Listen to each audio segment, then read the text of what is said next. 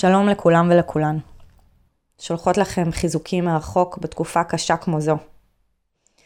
לפני האזנה לפרק חשוב לנו לציין. הפרק הבא הוקלט לפני פרוץ המלחמה, ולכן עשוי להכיל תוכן שאינו מותאם ורגיש לימים בהם אנחנו נמצאים כרגע. משתפות אתכם שהתלבטנו אם להמשיך להעלות פרקים שגרתיים בזמן המלחמה, והגענו למסקנה שאנחנו מאמינות שגם כשיש שיט גדול בסדרי גודל של מלחמה, ההתעסקות בשיט הרגיל, במרכאות, מהווה מקום למפלט מהשיט הענק הזה.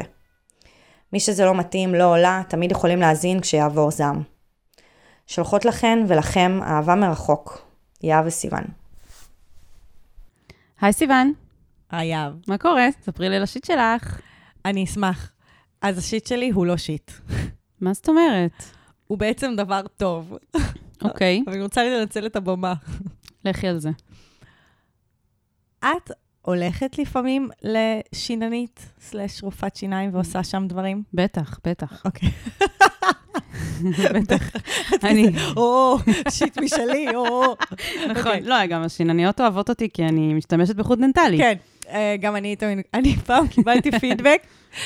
וואי, זו שיחה מצחיקה. פעם חבר אמר לי, השיננית שלי אמרה שאני יכול לבוא רק פעם בשנה. ואני אמרתי לו, הרופא שיניים שלי אמר שאני לא צריכה שיננית.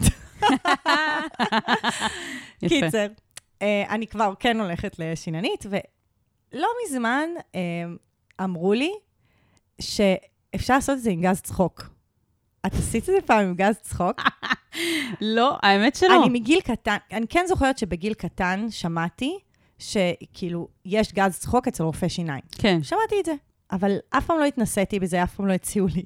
נכון, גם לי אף פעם לא הציעו, היי, למה? בדיוק.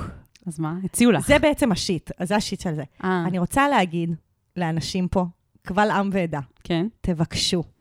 תבקשו, תבקשו. כי- כי למה? אוקיי.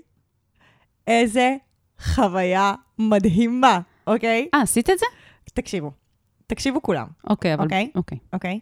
תקשיב, לא, אני, אני מרגישה שאני מביאה את הבשורה, אוקיי? אוקיי.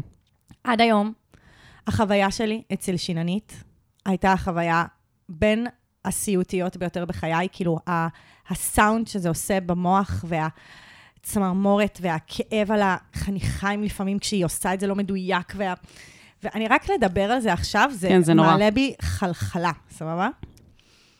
ואז באתי ואמרתי לה, "אה, תגידי, יש לך גז צחוק? עכשיו, אמרתי את זה כאילו אני איזה פרו, והיא הייתה כזה, כן, ברור, את מתחיל- היא שמה עליי, עכשיו, זה, שמים עלייך כמו הנשמה. נכון. ואת כאילו, רגע, גם את פותחת את הפה וגם את צריכה לנשום מדבר, וזה היה רגע מלחיץ. ממש הרגשתי כאילו אני כזה, היא כזה יצרה לי safe zone, היא עשתה לי set ו setting, היא אמרה, בכל רגע את יכולה לעצור. את קובעת את. הקצב, כן, את קובעת את הקצב, את שולטת פה, כזה, ממש כזה, אמרתי לה אחרי זה, את, אמרתי לה, צריכה לעשות מיצג כזה במידברן. וואי, לגמרי. קיצר, אוקיי, תקשיבי. אימא'לה, איזה סאטלה מדהימה. מדהימה. אשכרה. וחוקית. אני לא יכולה לתאר לך, תקשיבי, זה, זה עושה אופוריה. עכשיו, זה, זה מעורבב עם חמצן, אז זה לא עולה לך נורא נורא מהר כזה, ו, וזה גם לא יורד נורא מהר, זה כאילו מאוד עדין, מהמם. אבל באיזשהו שלב את פשוט שמחה ומאושרת. וואו. לשכב על כיסא. וגם כשכואב, כי כאילו, מן הסתם כואב, זה, זה רחוק ממך ומעומעם, אבל תוך כדי את כזה, וואו, אני מרחפת בענן. איזה קטע, לא ידעתי שאפשר לבקש משיננית. כן, זה מטורף. וואו. ואני סיימתי את החוויה, ואז אמרתי, וואו, למה לא סיפרו לי? למה לא ידעתי? למה הדבר הזה לא מפורסם ביותר? כאילו גם, אני, זה, זה, זה שני דברים. זה, א', זה חוויה כיפית. אבל לא רק שזה חוויה כיפית, זה לקחת את החוויה בין הגרועות ביותר שאנחנו עושים בחיים שלנו, שזה מעוות, כאילו, יש בזה משהו סוטה, שאנחנו נותנים לאנשים לקחת, להיכנס לנו לתוך הפה וכל הדבר, ופעולה מאוד חודרנית. אז זה גם לקחת את החוויה הנוראית הזאת ולהפוך אותה גם לחוויה כיפית שהייתי ממליצה עליה בלי קשר. אוקיי, השלב הבא כן. זה אה, המקבילה אצל הגינקולוג. וואו, גז צחוק אצל גינקולוג. לא, לא גס, כאילו, אפשר, אבל לא, אני אומרת, כאילו, כן, כן, משהו. שיגרום לזה שכשדוחפים לך לתוך הגוף, שחודרים לך לתוך הגוף עם המקל הזה של האולטרסאונד, שיש עליו, על אגב, קונדום וחומר סיכה, זה מה שזה, בואו נודה בזה. אה, אז שכאילו משהו שיגרום לך להרגיש יותר סבבה. כן, את זה יש עכשיו, אה, אני מעבירה, מעבירה הכשרות לזה. מה, צעצועי מין ששמים לא, לך באצבע מה שלך? פתאום, איכסה. כן, ממש. לא, אני מעבירה הכשרות גם לנשות מקצוע, לאיך ללמד מה צריך לקרות בבדיקה הגניקולוגית. Mm, אז גם אני, מלמד, כלומר, זה גם בשביל האישה, כדי לדעת איזה זכויות יש לה, וגם עבור אה, אנשי רפואה, שידעו מה, איזה זכויות הם צריכים לתת, מהמם. יותר נכון, מה החובות שלהם בבדיקה הגניקולוגית. טוב, אבל לא משנה מה, היא תמיד תהיה חודרנית ולא נעימה, וצריך איזשהו סם שיקל על זה. זה המסקנה שלנו מכל הדבר האמת הזה. שבהקשר הזה יכול להיות שזה יותר בעייתי, כי זה, אתית, יש, נראה לי שיש הבדל בין הפתח של הפה לבין הפתח של הפוט. נכון. אה, אבל ברור. זה, זה, את הופכת את זה לשיט הרבה יותר רציני.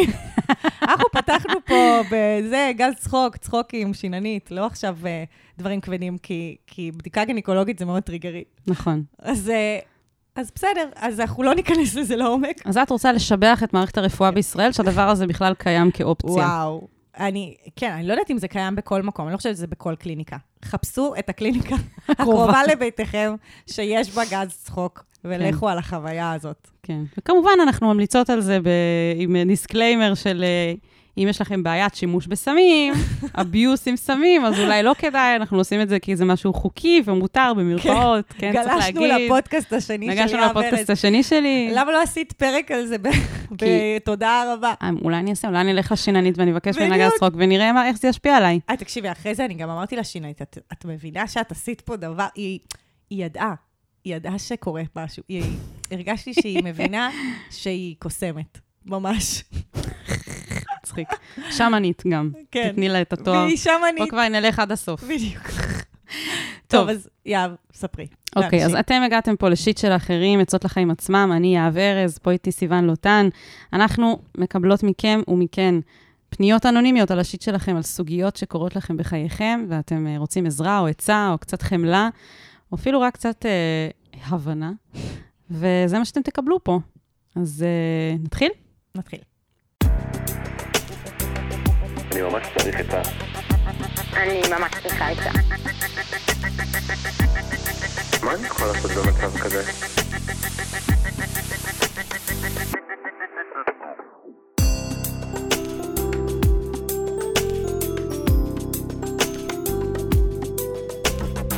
שיט של אחרים. אז הפנייה הראשונה שלנו היא מאלוהים נחמדה, בת 20. אהבתי את השם. יש לי חבר טרי טרי, איש מקסים, אמין ואיכותי, שמחזיק בעוד תכונות רבות שאידיאליות מבחינתי בבן זוג. לראשונה, כשהכרנו, הייתה תחושה של הרמוניה והתאהבות ראשונית הדדית חזקה. לאחר כמה ימים הוא נשאר מאוהב, ואני חזרתי לקרקע. בעקבות התנהגויות נידיות ואובססיביות שהרתיעו אותי. הבחור המדובר בתול, ומהיום שנפגשנו רצה להזמין לנו צימר לסופש, במרכאות. בהתחלה דחיתי אותו, אך לאחר מספר פגישות זרמתי איתו. להתמזמז איתו היה כיף, למרות שלא נמשכתי אליו בטירוף, ולכן הנחתי שיש פוטנציאל גם לאחלה של סקס. אבל מרוב לחץ, ציפיות וניסיון לרצות, לא עמד לו באקט. הוא ניסה לפצות על כך בצורה מגעילה, שעד עכשיו גורמת לי לבחילה כשאני נזכרת בה. לא אלאה אתכן בתיאור גרפי. בכל מקרה, באותו רגע לא נבהלתי. חיבקתי אותו, הרגעתי אותו, והפגנתי קלילות ואמפתיות. דווקא המקום הפגיע שנחשף גרם לי לאהוב אותו יותר.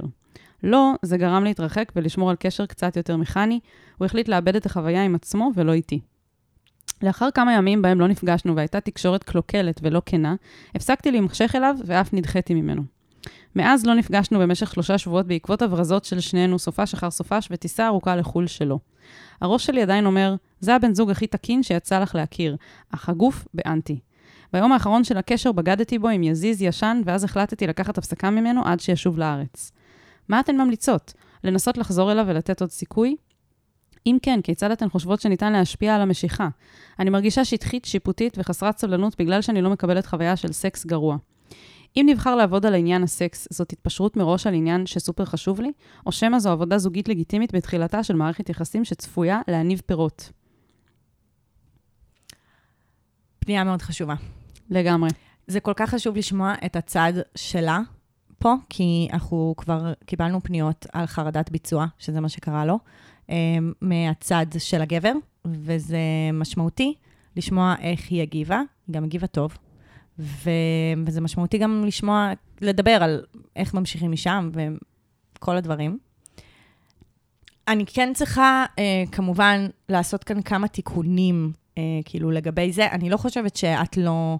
כאילו, את שאלת, כיצד אתן חושבות שניתן להשפיע על המשיכה? אני, אני לא חושבת שהבעיה כאן זה שאת נמשכת או לא נמשכת אליו, כי בעצם מה שקרה זה שנפגמו ונפגעת בתוך יחסים. ובגלל שנפגעת בתוך יחסים, אז את לא מצליחה להרגיש את המשיכה שנשמע שהרגשת לפני זה. אז כאילו זה לא נשמע שהבעיה היא המשיכה, אלא זה נשמע שהתחילה כאן מערכת יחסים שהרגישה לך טוב, ואז משהו שם השתנה, ובתוך זה גם משהו בך אה, מתרחק אה, ו- ושומר על עצמו, ובגלל זה את גם לא מרגישה את המשיכה. איך אפשר לפתור את זה? טם טם טם. תקשורת. תקשורת, ייי. כן. אני קודם כל רוצה להגיד, בואו נתחיל מה...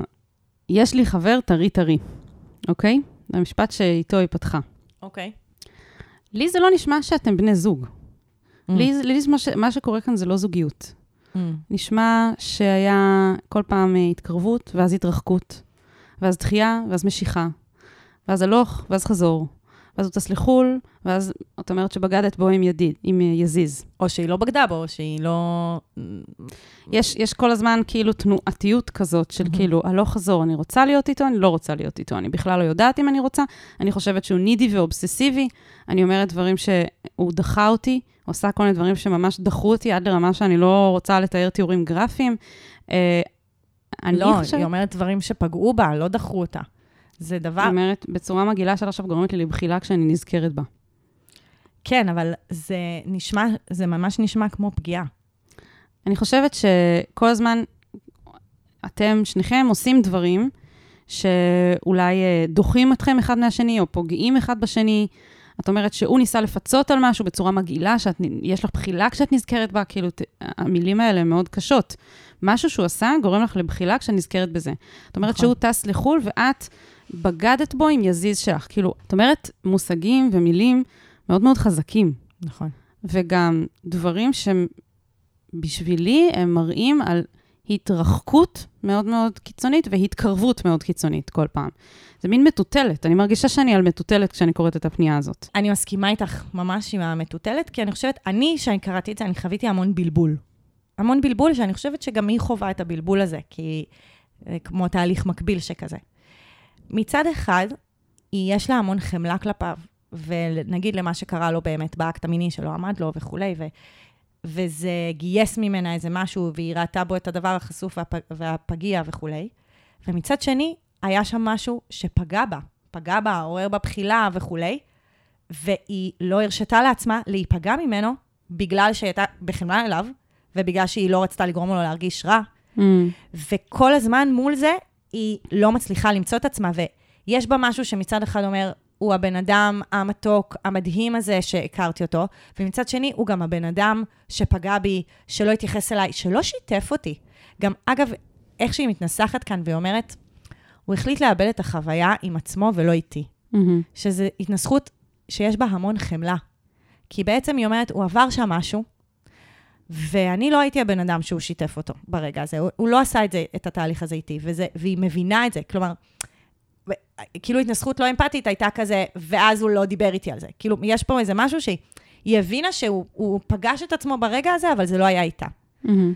אבל לא סתם התחלנו עם כזה תקשורת וכזה, זה המון פעמים זה. היח, המערכת יחסים הזאת לא יכולה להתקיים אם לא תדברו על הדברים שמפריעים לכם. וכל הדברים האלה שאת מספרת שקורים, המילים החזקות האלה שיהב עכשיו אמרה, כל המילים החזקות האלה הם חלקים לא מדוברים בתוך הקשר שלכם. ואז הקשר הזה, כאילו, את, את מתלבטת אם יש או אין משיכה, אבל את בכלל צריכה להתלבט אם יש או אין קשר. יש או אין רצון שיהיה קשר. כן, המשיכה- משני הצדדים. כן, אני חושבת שאם הרגשת משיכה, כמו שהתחלתי, אני חושבת שאם הרגשת משיכה, את תרגישי אותה. את כרגע לא מרגישה אותה, כי הוא פגע בך, ואתם לא דיברתם על זה, ואתם לא, לא מצליחים בכלל להיות בקשר כדי שתרגישו את הדברים האלה. וחשוב לי להגיד, כאילו בהקשר גם זה של לא עמד לו, וחרדת ביצוע. אז, אז אני אגיד רגע, שמה שהוא חווה שם זה חרדת ביצוע, שזה המון מתח ולחץ לתפקד. אמרת שהוא בתול, אז כאילו, הפעמים הראשונות הרבה פעמים יכולות לגרום לזה שלא יעמוד, ויכול להיות שהוא גם באמת עדיין לא כזה הרגיש בנוח בתוך היחסים ביניכם, וכל הדבר הזה, וזה מביא לזה שאין זקפה, ואת הגבת מהמם, וכזה היית אמפתית, וזה טוב, כי זה התגובה שהוא היה צריך. ועם זאת, מה שזה גרם לו לעשות, זה גרם לו לפצות על זה באיזשהו אופן, שאנחנו לא בדיוק יודעות מה, ואת זה את לא צריכה לספוג. כאילו, וזה אף אישה לא צריכה לספוג. כלומר, את צריכה להיות מכילה ומבינה לרגעים האלה, שזה מעולה וזה מדהים. כי באמת, כאילו, הגוף שלנו לא עובד לפי פקודה. ולפעמים זה הרגע שאנחנו רוצים לשכב בו, ולגבר לא עומד, או שלאישה כואב והיא מכווצת. והגוף שלנו, הוא, הוא צריך להגיב כמו שהוא מגיב, וצריך לתת לו את הזמן ו- ו- ואת ה- הספייס להיות. וזה טוב. אבל אז הוא הרגיש צורך לפצות, כי הבניות חברתיות, הבניות מגדריות, כי יש, לו, יש ציפייה כגבר לתפקד בצורה מסוימת, וזה לא צריך לבוא על חשבונך. כאילו, מהמם. ושם יש עוד מקום לתקשורת, ועוד מקום לפגיעות. ולדבר על זה שזה קרה, ולדבר על זה ש, שזה בסדר שזה קרה, ועכשיו מה אתם עושים עם זה? כי, כאילו, אני רק יכולה לתאר לעצמי שהוא כאילו מאוד ניסה, במושגים כאלה מגעילים, להגמיר אותה, במרכאות. Mm. כאילו, ולהראות שכזה הוא עדיין יודע לספק אותה מבחינה מינית. כאילו, בגלל זה גם נשמע שהיא כזה אומרת שזה קצת הגעיל אותה, וקצת זה, וכאילו... זה, וזה לא סבבה, מן הסתם. ובאמת זה נשמע שנפגעת שם ברגע הזה. וזה נשמע גם ש, שהוא לא היה באמת עד הסוף פגיע ברגע הזה. כי כאילו מצד אחד, הדבר הזה קרה לו, וזה, אין לו, אין לו אפשרות לבחור שם אם הוא פגיע או לא. זה, זה נמצא שם, זה בחוץ, זה עומד או לא עומד. אבל אז יש לו אפשרות לבחור מה הוא עושה עם זה. ושמה, ברגעים האלה, זה הרגעים, זה הקריטי. עכשיו, אני גם לא שיפוטית כלפיו, כי כאילו, זה יכול באמת להיות רגע ממוטט, הקרקע נשמטת מתחתיך, שאתה, שכגבר אתה צריך לתפקד מינית ואתה לא מתפקד ברגע הזה. ו- ואני מהמם. באמת אומרת, יש לי גם חמלה כלפיו, ועם זאת זה נשמע רגע מכונן שקרה בתוך היחסים שלכם, שלא עובד בתוך היחסים שלכם. וכשהוא לא עובד בתוך היחסים שלכם, אתם התרחקתם. כן. מרגישה שכל פעם יש גם איזשהו עיבוד לבד. גם הוא, היא אומרת שהוא איבד לבד ולא איתה, את כל הסיטואציה הזאת. גם היא אומרת, אני בגדתי בו, אם יזיז. כלומר, זה מה, זה מה זה משהו, אומר נכון. לבגוד בו? גם אני, מעניין אותי לדעת, הוא יודע את זה? את סיפרת לו את זה? את שיתפת אותו? יכול להיות שהוא יחזור מחו"ל ואת תדברי איתו על זה ש...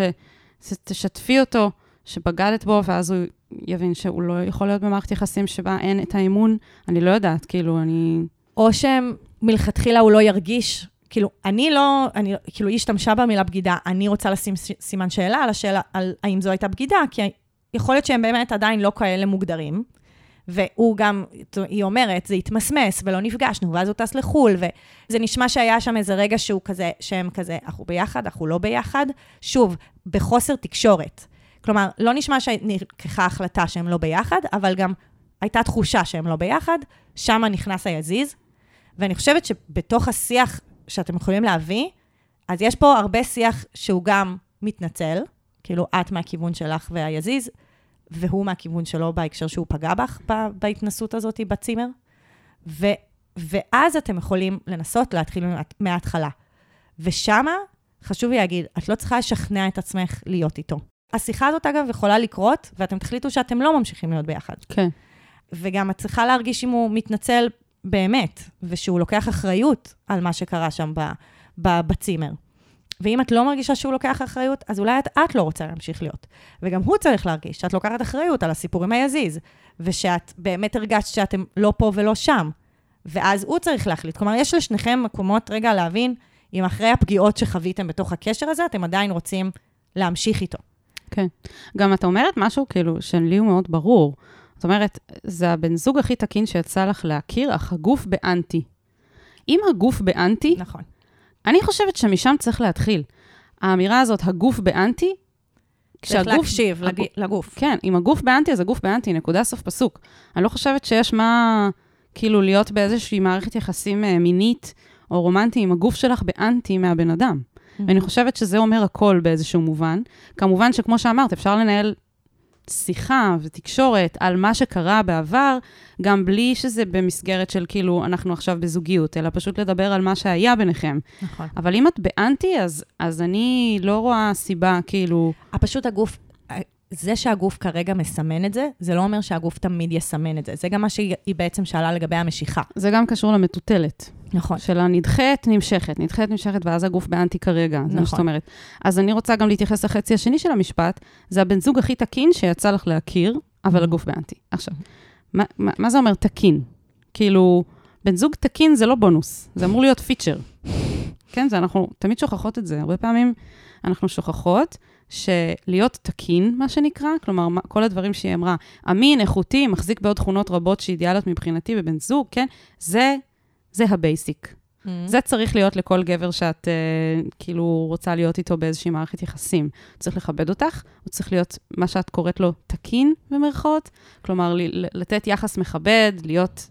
אבל זה נשמע בתוך האמירה, כשהיא אומרת שהוא הבן זוג היחיד שהיא פגשה כתקין, הגבר היחיד שפגשה כתקין, זה נשמע שיש לה הרבה חוסר ביטחון והרבה פומו. כלומר, שבחוויה שלה, אם היא מפספסת את הגבר היחיד שהיא חוותה אותו תקין, אז האם היא תפגוש עוד כאלה? ואולי היא צריכה לעשות הרבה עבודה על עצמה כדי להתאים לבן אדם הזה שנמצא עכשיו מולה, למרות שכרגע הוא לא כזה מוכיח את עצמו כתקין. כאילו, הוא כן פגע בך, כאילו, יש כאן, שוב, זה, יש כאן גם פיצול. הוא תקין, אבל הוא, אבל הגוף שלי נרתע ממנו-. אנחנו, הכל, הוא אחלה ואמין וכנה, אבל בעצם הוא לא תקשר איתי. נכון. כאילו, יש כאן הרבה סתירות בתוך זה, ובעצם הרגע הזה שאת מרגישה שהגוף נרתע, זה באמת רגע להקשיב לו. הוא לא רגע של חיים או מוות, שחור או לבן, אבל הוא רגע של להיות בקשר עם זה, ואז להחליט. את גם, אגב, ממש יכולה להחליט שאת לא רוצה להיות איתו בקשר יותר ולהיפרד, לגמרי. את גם לא חייבת לו את התקשורת המלאה אם את לא מעוניינת להמשיך. אני חושבת שתמיד שווה לתרגל תקשורת. גם, כן. עם, גם עם אנשים שאנחנו לא רוצים בסוף להיות איתם בזוגיות. כן, כי זה אחלה אימון לכל תקשורת שתהיה לך גם בעתיד, כן. עם בני זוג פוטנציאליים. אני חייבת להגיד שאני לא בטוחה שהוא פגע בה בהכרח. כלומר, היא אמרה שהוא עשה משהו, הוא ניסה לפצות על זה שלא עמד לו בצורה מגעילה, שעד היום מעוררת בה בחילה. אני לא יודעת אם זה אומר שהייתה שם פגיעה, אני כן יודעת שזה אומר שקרה משהו שמאוד הרחיק, Mm. שמאוד גרם לך לרצות לא להיות לידו, לא להיות איתו במגע. זה משהו שאני מרגישה שהוא גם חוזר על עצמו בפנייה. כלומר, הגוף באנטי, זה גורם לי בחילה. כאילו, אני מרגישה שכמו שאת אומרת, סיוון, אולי זה משהו רגעי שהגוף באנטי. אני גם הייתי שואלת את עצמי, האם הגוף שלי היה באנטי לאורך כל, כל הדרך, הזמן. או שזה איזשהו משהו שעכשיו קורה? Mm.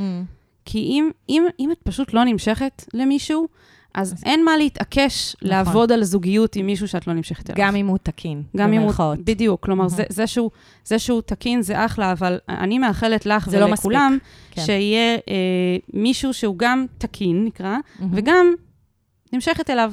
יש דבר כזה, זה כן. קיים. כאילו, לא צריך להתפשר תמיד על, על אחד מהדברים האלה. נכון, ממש. אז נסכם עם העצה הטובה ביותר. תדברו. שהיא? תדברו. אה, ותהיו כנים אחד עם השנייה. גם אם את מחליטה להיפרד ממנו, תפרדי ממנו בכנות. ותהיי כזה כנה לגבי זה שאת לא מרגישה שאת שם. לכל כיוון שתבחרי, זה, זה בסדר. ופשוט תקשרו את זה, ואני חושבת שזה יהיה ניסיון מדהים עבור שניכם ללמוד ולצמוח ממנו. כן. ברגע שתעשו את התקשורת הזאת. כן. בהצלחה. בהצלחה.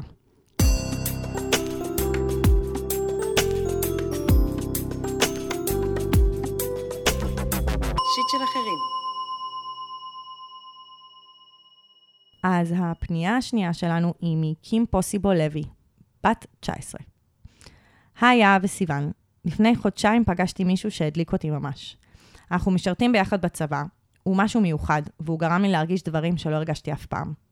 הייתי מאופנטת ממנו והרגשתי שמצאתי את הבן אדם הנכון. היינו ביחד כל יום, שיחות עמוקות, קרבה רגשית ופיזית. אחרי ששכבנו, התחיל להתרחק וליצור איתי קשר רק כשהיה חרמן. קיבלתי החלטה לשתף אותו ולהציף את הרצונות שלי בקשר. הוא לא רצה מעבר לקשר מיני. נפגעתי ממנו ומהסיטואציה. הרגשתי שכל הקשר שבנינו עד עכשיו היה מזויף. מיד לאחר מכן, הוא וחברה הכי טובה שלי התקרבו יותר ויותר, והיום הם ביחד. הייתי צריכה לראות את זה יום-יום. את המבט שלו שהוא מסתכל עליה, הקרבה שלהם. התחלתי להשוות את עצמי אליה, להוריד מהערך שלי, להרגיש פחות מעניינת, פחות שווה. שאני רק נראית טוב ולא מעבר. כשהיא פתחה את הנושא איתי, אמרתי לה ללכת על זה. אני האחרונה שתמנע מהם להיות ביחד. היא לא יכולה לשלוט במי היא מתאהבת. זה היה מסוג הרגעים שאתה אומר משהו לפי הראש, אבל הלב צועק ההפך. זה שורף אותי מבפנים, לראות אותם כל יום ביחד מאוהבים. למה זה כל כך מפריע לי אם אני כבר לא מרגישה אליו כלום? אני מרגישה פגועה מהסיטואציה, פגועה ממנו, פגועה יותר ממנה. הוא כבר לא מעניין אותי, אין לי רגשות כלפיו, או שאני משקרת לעצמי. הפגיעה האמיתית הייתה ממנה. אני לא יודעת אם אני צריכה להישאר איתה בקשר, אני מאוד אוהבת אותה, אבל דבר כזה לא הייתי עושה לשום חברה שלי. מצד שני, היא לא שולטת באהבה שלה כלפיו. חברה שעושה דבר כזה היא חברה אמיתית? האם להשאיר אנשים כאלה בחיים שלי? וואו, יש פה כל כך הרבה שאלות. אני לא יודעת מאיפה להתחיל. אני נראה לי אתחיל בזה שממש ליבי יוצא אלייך, כי החוויה הזאת של לראות מישהו שאת, היה לך עניין בו, ועכשיו הוא אה, בעצם מסמן לך שהעניין שלו בך ירד, אבל העניין שלו בחברה טובה שלך עלה, ואת צריכה לראות את הדבר הזה מתפתח מול העיניים. זה פשוט כואב. לא הייתי מאחלת את זה, באמת. כאילו, זה כל כך קשה להרגיש דחויה, אבל זה כל כך קשה לראות מול העיניים את תמונת את- המראה של זה. כן, ממש. זה כאילו, מה זה נראה כשהוא לא מעוניין בי, אבל כן מעוניין במישהי אחרת, בו זמנית. כואב ממש. כן. זה באמת קשה. וזה, אפשר, אפשר לעשות מזה סדרה, כן. מרוב שזה כזה, זה באמת דרמטי. אפשר, כאילו. אפשר, סדרה של פודקאסטים הייתי עושה, כאילו, הייתי מפרקת את הפנייה הזאת לכל כך הרבה שאלות ועונה על כל אחת מהן פרק שלם, באמת. נכון. אני אתחיל בזה שהשאלה האחרונה היא האם להשאיר אנשים כאלה בחיים שלי, והייתי מפרידה בין להשאיר אותו בחיים שלך לבין להשאיר אותה בחיים שלך. כי מדובר פה גם שתי פגיעות שונות, מה שחווית ממנו ומה שחווית ממנה, וגם הוא, אני לא יודעת מה הוא תקשר לך לפני כן, זה נשמע, ש, זה נשמע שהייתה איזושהי אה, ציפייה או תחושה שמתפתח פה משהו רציני, שהוא חיבור אמיתי, ולא רק משהו מיני, וברגע ששכבתם, פתאום הוא כאילו לא התעניין בך יותר, וזה כואב בפני עצמו. זה דבר לא נעים, שגם גם אם הוא לא היה אה, הופך לבן זוג של אה, חברה שלך, אני חושבת שזה היה דבר שהוא הוא לא כיף, הוא לא נעים. ואני לא חושבת, ואת אומרת שכבר אין לך רגשות כלפיו. אז כן, אני חושבת שבן אדם כזה, אין סיבה שהוא יהיה בחיים שלך, אלא אם כן יש לך איזה רצון ספציפי שהוא יהיה ידיד שלך, אבל גם זה לא נשמע ככה. כאילו, נשמע שהוא קצת לא פייר אלייך. נשמע שהוא לא שיתף ברגשות שלו באמת, ולא היה ישיר וכנה. ככה זה נשמע. כן, זה נשמע לך? כאילו, זה נשמע שהוא הוא, הוא סיים את הקשר, כי הוא לא רצה משהו מעבר לקשר מיני, ואני לא בטוחה שזה דבר, כאילו, ברור שזה תח- תחושת דחייה, אבל זה לא בהכרח לא בסדר. נכון, וגם אני שואלת את עצמי האם הוא אמר שהוא לא רוצה משהו מעבר לקשר מיני לפני ששכבתם, או רק אחרי. נכון. שזה שזה, גם, נכון, זה ממש עניין. אבל אני ממש כאילו, זה היה כאילו הדבר שאני, שראיתי, ואז אמרתי, אוקיי, אני זוכרת שבאיזשהו שלב בתיכון, היה איזה בחור שהתנשקתי איתו, ואז הייתי כזה, אוקיי, אז עכשיו אנחנו חברים. ואז הוא היה כזה, לא, אני אה, רק נמשך אלייך ואני לא רוצה להיות חבר שלך. ככה הוא אמר. כן, הוא היה בתיכון בעצמו? כן. oh my god, וואו. ואז הייתי כזה, יש דבר כזה? הייתי כזה, זה אפשרי? כאילו, הגוף והמוח, וכאילו, הם עושים את הדברים האלה? והוא היה כזה, כן, אני רק נמשך אלייך. הייתי רוצה להמשיך להתמזמז איתך, אבל אני לא רוצה להיות חבר שלך. מדהים שהוא פשוט אמר את זה גם. בדרך כן. כלל זה מין הוא- סימנים שאנשים הרגשתי שהוא שולחים. לימד אותי את זה, כאילו. שזה אפשרי. כן, ועדיין זה, זה יכול להיות מאוד פוגע ברור, לשמוע זה דבר פגע כזה. בי, זה כן. פגע בי, אבל זה כן היה, כאילו, אני כן זוכרת שהחלוקה הזאת וההבנה הזאת, היא, היה משהו גם שעושה סדר, כזה, אה, יש דבר כזה, אנשים נמשכים, אבל לא רוצים להיות איתי בקשר, Mm. כאילו, מחייב או whatever. ואז, כמה שנים קדימה, היום אני בקטע של אה, חשיפה אישית בתוך, הפרק, בתוך הפנייה הזאת. כמה שנים קדימה, אנחנו אה, סטודנטיות חופשיות ומשוחררות בבאר שבע, רווקות, יוצאות עם בחורים. יש שלב שאנחנו רוצות להיכנס לזוגיות, יש שלב שאנחנו לא. מי זה אנחנו אבל? אני והחברות שלי, אה, אוקיי, בסדר. שכאילו כולנו באותה סיטואציה. מהמם. ואז אני זוכרת שזה היה באמת תקופה של הרבה dating, ואז היה בחורים שפגשתי אותם, והייתי כזה, יואו, איזה מדהים, בחור לחתונה, והוא לא הגיב ככה, הוא היה כזה, טוב, היה נחמד, אבל אני לא רוצה להמשיך. אני כזה, טוב. ואז היה בחור שכזה, הוא עף עליי על 200, וכזה עוד שנייה הוציא טבעת, ואני הייתי כזה, sorry, נראה לי שאני לא רוצה להתקדם. ואז פתאום, ואז שמתי לב שעבור בחורה אחרת, הבחור שאני לא רציתי לחתונה הוא הבן אדם, וכאילו פתאום ראיתי איך, זה נורא פשוט היה, ממש אפשר ויזואלית לראות את זה בבאר שבע, כי כזה כולם יוצאים עם כולם, כזה, אה, בסוף זה איכשהו מסתדר כזה, ו, והיה בזה משהו גם קצת מנרמל של כזה, טוב, יש אנשים שאני הבחורה בשבילהם כאילו האולטימטיבית, ויש בחורים שלא, זה לא תמיד מסונכרן, אז זה לא אומר עליי משהו. כאילו, כן. עכשיו, נראה לי שהיא בבסיס, חברה קטנה יותר, וזה גם כזה יותר ההתחלה של כל ה dating וכל הדבר הזה, אז יש איזו חוויה שכאילו, בתוך הסיטואציה הזאת, יש לך רק חוויה אחת. הוא רצה אותה לחתונה, במרכאות, כן? ואותך ל... רק לסקס. אבל בפועל, אתן הולכות לפגוש עוד הרבה אנשים שירצו אתכם לכל מיני דברים, ואתן תרצו אותם. העולם הוא יותר מגוון מרק החוויה ה- של הרגע הזה. מה שאת בעצם אומרת, סיוון, כן. זה שזה שעבורו את אה, מישהי שהוא נמשך אליו ותו לא, וחברה שלך מצד שני היא מישהי שהוא מעוניין באיזשהו קשר יותר רציני איתה, זה לא אומר משהו עלייך, וזה בטח לא אומר משהו עלייך ביחס אליה. נכון, כי כאילו היא דיברה על ההשוואה, נכון. של להסתכל על הסיטואציה. שזה בלתי נמנע.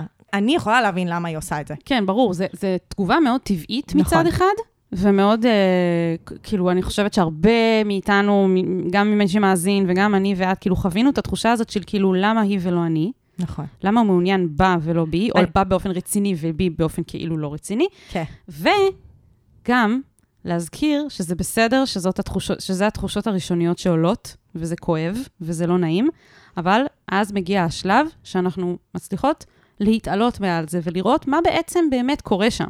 מה שבאמת קורה שם זה מה שאת תיארת, שבשבילו היא בחורה לקשר יותר רציני, ואת למערכת יחסים יותר מינית. וזה בסדר, זה לא אומר שאת פחות טובה. נכון. עבור בחור אחר, היפותטי, אתן בדיוק. ההפך. בדיוק. וזה קשה להרגיש את זה באותה סיטואציה, כי זה קצת לצאת מתוך המקום המאוד מאוד ספציפי שאת נמצאת, ולהסתכל על זה בפרספקטיבה, שקשה, קשה להיות בה, בעיקר שקשה שאת כל יום קמה רואה את זה. ורואה, ואת נמצאת איתם בבסיס. כן. שאגב, זה כאילו, זה דבר מנחם להגיד, למרות שזה נורא קשה להתנחם ביום-יום שזה, אבל בגלל שזה קורה בצבא ובבסיס, זה אומר שזה לא יהיה לנצח. וזה כבר משהו שאפשר להתנחם בו. כן. כאילו, אפשר להגיד, אוקיי, כמה זמן יש לי עוד לשירות? או מתי הם משתחררים? זאת אומרת, זה הכל חולף, מה שנקרא. בהקשר בסופו של דבר זה- זה ייגמר. יש לך דדליין לזה, כן. את אפילו יכולה לדעת את זה. העניין הוא שכאילו, היא שואלת למה זה כל כך מפריע אם אני כבר לא מרגישה אליו כלום. ואז היא שואלת האם אני בכלל משקרת לעצמי ואני בעצם כן מרגישה אליו כלום. אבל לא נראה לי שאת לא מרגישה אליו כלום. אולי את עדיין מרגישה משיכה, אולי המשיכה הזאת מעולה בפגיעה, אכזבה, תסכול, אלו רגשות. נכון. היא אומרת, כאילו, אני לא מרגישה אליו כלום, אז לא למה כל כך מפריע כלפיו. לי? נכון. בדיוק. רגשות זה לא רק כאילו, אני בקטע שלו, אני רוצה שהוא יהיה בן זוג שלי, אני מתגעגעת אליו, אני לא מבינה למה התרחקנו. רגשות זה גם התחושות שיש לך כשאת רואה אותם, ואת קשה לך וכואב לך, ואת עושה את כל ההשוואות וכל הדברים האלה שמאוד מאוד גורמים לנו לעצב ותסכול ואכזבה. אלו רגשות. אז התשובה היא כן, עדיין יש לך רגשות כלפיו, במובן הזה לפחות. אז זה לא שאת משקרת לעצמך, זה פשוט שכאילו, אולי, אולי את לא תופסת את הדברים האלה כתחושות. נכון. ואני חושבת שזה מאוד לגיטימי, שכשיש לך את התחושות האלה כלפיו, זה דבר טרי, זה נשמע כאילו זה קרה ממש לא מזמן. זה מאוד הגיוני שעדיין את תרגישי תסכול מלראות אותם ביחד, ועדיין יהיה לך קשה, גם אם את כבר לא מעוניינת בו כבן זוג, כי כאילו ירד לך כי הבנת שזה לא הולך לקרות ביניכם, נכון. אין את הדבר ההדדי הזה, זה לא הולך לקרות, ויכול להיות שעדיין יש משהו קשה. וגם אני רוצה להוסיף, בגלל שאת מרגישה שנפגעת, אוקיי? זה שאת לא מעוניינת בו יותר בתור בן זוג, זה לא אומר שזה לא אמור להפריע לך כשאת רואה אותם ביחד, נכון. אוקיי? זה שני דברים נפרדים. נכון. ברור שזה מפריע לך. נכון. את נפגעת ממנו, את מרגישה, את מרגישה את הדבר הזה. את, בו, בו זמנית, את רואה אותם בעצם מקיימים את הקשר הזה, שאולי את ייחלת לו ולא קיבלת ממנו. ברור שזה מפריע, גם אם את לא בקטע שלו יותר. וזה נכון. לג, לגיטימי, וצריך כאילו להגיד את זה ולקבל את זה, זה הסיטואציה. יכול להיות שזה ישתנה, אבל כל עוד זה ככה, זה ממש הגיוני שאת לא רוצה לראות את זה מול נכון. העיניים שלך. נכון. אני מסכימה עם הכל, ועכשיו אנחנו צריכות להתייחס לחברה. או, הנה. אז אני רוצה להגיד, שקודם כל, אני חושבת שהחברה שלך, מצד אחד היא בכיוון הנכון שהיא פתחה את זה איתך, כי באותה מידה היא נכון. גם יכלה ללכת ולעשות את זה מאחורי הגב, נכון, למשל, שזה אני חושבת עוד יותר פוגע. נכון. אה, או לא לדבר איתך על זה בכלל ופשוט לעשות את זה. אז, אז נתחיל מזה שיש שם כן כוונה חברית כלשהי, נכון. ואני רוצה להגיד לחברה הזאת, אוקיי, יפה, הלכת, דיברת איתה, ואני תוהה אם את שיתפת אותה בקשיים שלך. כלומר, את אמרת, היא לא שולטת היא מתאהבת, ואני האחרונה שתגיד לה לא. עכשיו, יש הבדל בין להגיד לה, זה קשה לי לראות את זה ולשתף אותה בקשיים שלך, לבין להגיד לה, אל תעשי את זה. נכון. ואני לא יודעת בדיוק מה היה ב... כנראה שהיא לא. במש- כנראה, כאילו, זה נשמע שבאמת בחוויה שלה, היא לא, היא לא יכלה להגיד לה לא, שאני באמת יכולה להבין את זה, כי זה באמת מאוד קשה, ואת לא בוחרת במי להתאהב, ואת לא רוצה לעצור אהבה של אנשים וכל הדבר הזה. אבל היא גם לא שיתפה אותה בתחושות שלה בתור חברה. בדיוק. כאילו, היא אמרה... וזה הדבר שעומד ביניהן. זה הדבר. כן, וגם המשפט הזה, זה היה מסוג הרגעים שאתה אומר משהו לפי הראש, אבל הלב צועק ההפך, מרגיש לי כמו המוקד של הפנייה הזאת. הרגשת משהו אחד, אמרת כלפי חוץ משהו אחר, ועכשיו גם קשה לך באיזשהו מקום, אולי את אפילו קצת כועסת על עצמך או מאוכזבת מעצמך, שברגע האמת לא אמרת לחברה את מה שאת באמת מרגישה. ואז יצא שהיא חשבה שאת בסדר עם זה אולי. ואז היא לא גם לא מתנהלת בך. ברגישות מולך ב- ביום-יום. נכון. ואני חושבת שגם כאילו, אני, אני מאוד מכירה את התחושה הזאת, שאני כאילו כועסת על עצמי, ש- כאילו, למה לא אמרתי את מה שבאמת רציתי להגיד? למה אמרתי כן, כן, הכל טוב, אבל בעצם כאב לי? It's never too late. אה, זאת אומרת, גם יש עוד אופציה. גם יהב וגם קים פוסיבול, זה לא מאוחר מדי. היא, היא עדיין חברה שלך, את יכולה לא לוותר על החברות איתה ולהביא את כל הכאב הזה פנימה. כי את אומרת, זה לא סותר אחד את השני, לבוא ולדבר איתה ולהגיד כן. לה כמה כואב לך, כן. וכמה בזמנו רצית להגיד משהו ובאמת לא אמרת את זה, כן. וכמה את... אולי יהיו לך בקשות, לא יודעת. לא- נכון. אולי יהיו לך... זה לא משנה, אבל כאילו להגיד לה, ועדיין לקוות שהיא תכבד את זה ותתמוך בך, נכון. וגם, היא אמרה שהחברה הזאת נורא פוגעת בה. כאילו, איך אפשר להיות חברה של מישהי שכל כך פוגעת בי? אבל החברה הזאת לא פוגעת בך בכוונה. עצם הזוגיות שלה עם הבחור הזה, זה מה שפוגע בך, אבל זה לא נגדך. וזה נורא חשוב לזכור את זה, כי זה הבדל נורא משמעותי. ואם החברות גם עבורה חשובה, אז יש לכן המון עם מה לעבוד. וזה יעבור דרך כאב וקושי, וזה יעבור דרך שיחה שאולי לא תהיה נעימה ברגעים מסוימים, כי זה יהיה להגיד לה, תשמעי, מה שאת עושה, או, מה ש... או איך שאז דיברתי, או... זה, זה הכל עדיין מאוד קשה לי, ואני צריכה אותך בתוך זה. אבל אחרי שתעברו את זה, יכול להיות שאז יגיע הנרמול. יכול להיות שאז פתאום אתם תוכלי לראות אותם בבסיס. יכול להיות, כן. ש... יכול להיות שגם הם יהיו יותר ברגישות כלפייך, ואת לא תרגישי שזה in your face, כמו שאת כרגע מרגישה.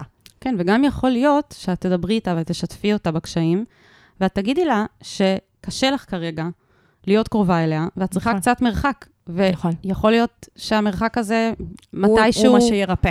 כן, שיכול להיות שאתם תתרחקו טיפה, ואז תתקרבו מתישהו אחר, כשזה פחות יכאב וזה פחות יהיה טרי, וזה גם בסדר להגיד שאת צריכה קצת מרחק, כי זה קשה לך, ואת שואלת אם חברה שעושה דבר כזה היא חברה אמיתית.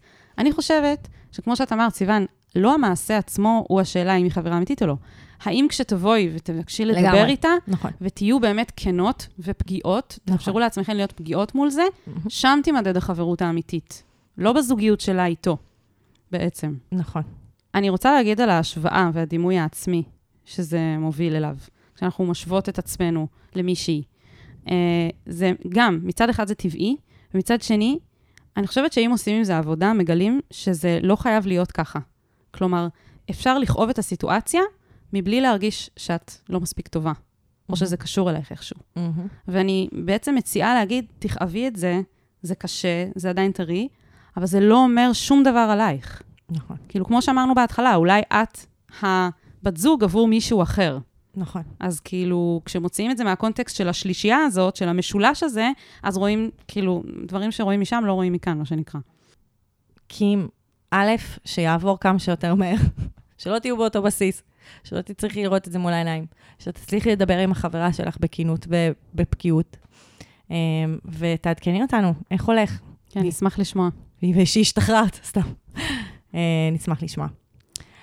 אז, אם אתם רוצים גם שנענה על השיט שלכם, אתם מוזמנים לכתוב לנו ממש כאן, בתיאור הפרק, יש טופס לפניות אנונימיות. אתם יכולים למצוא אותו גם בקבוצת הפייסבוק שלנו, שיט של אחרים, הצעות לחיים עצמם. חוץ מזה, אם אתם רוצים לקבל במה ל shit הקטן שלכם, ממש כמו ה shit שלנו בתחילת הפרק, אתם מוזמנים לשלוח לנו הודעה קולית באינסטגרם, ואנחנו נשמיע את זה בפרק הבא של שיט קטן, שזה הפורמט המגניב והחדש שלנו, של שיט של אחרים. אז אה, חוץ מזה, תדרגו אותנו חמישה כוכבים, ונשתמע בפעם הבאה. יאללה, ביי. יאללה ביי. אני ממש צריך את ה... אני ממש צריכה עצה. מה אני יכול לעשות במצב כזה?